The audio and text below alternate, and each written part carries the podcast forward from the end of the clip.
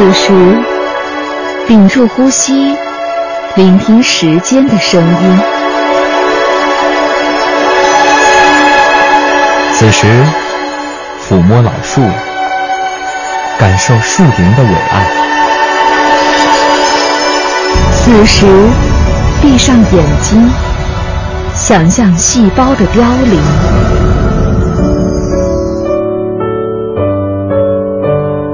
当时光流逝时，时光流逝时，唯有经典得以永存，唯有经典得以永存。文化年轮，沉淀经典。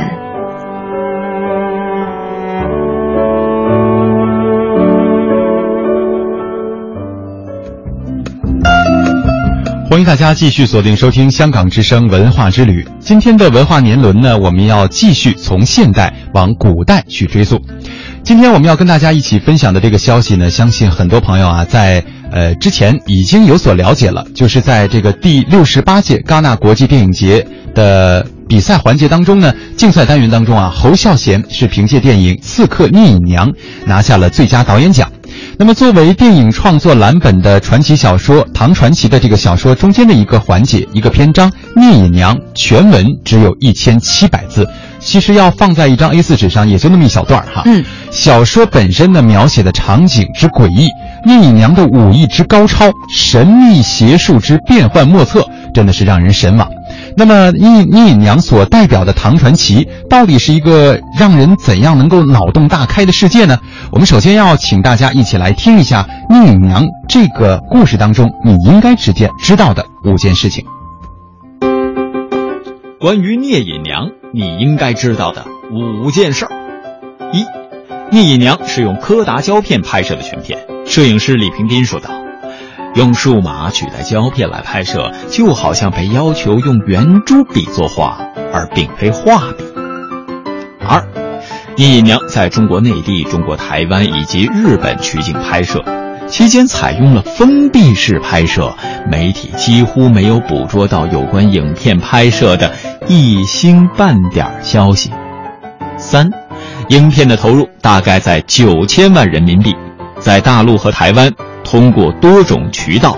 筹得。四，侯孝贤导演从筹备到开拍花去七年时间，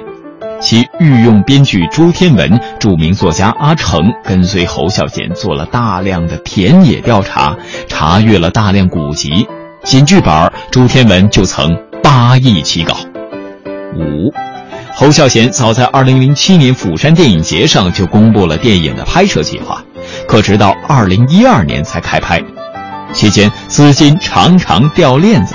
演员几度更换，甚至还有开拍后再遇停机的传闻。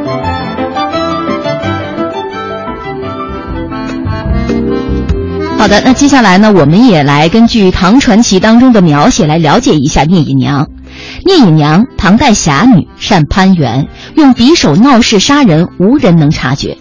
聂隐娘的故事当中记载，聂隐娘在十岁的时候，有个尼姑强行将她带走，教她学习各种道术。五年间学成飞剑之术，就是将经过道术锻炼过的宝剑缩成一丸，藏在后脑勺中，要用的时候取出，以意志催动，飞到一百里以外斩杀敌人。聂隐娘利用诡奇道术完成各种艰难的刺杀任务，在经历了与空空儿、金晶儿两名高手的恶战以后，获胜的聂隐娘协同丈夫骑着一黑一白两匹驴子离开，从此再也没有人见过她。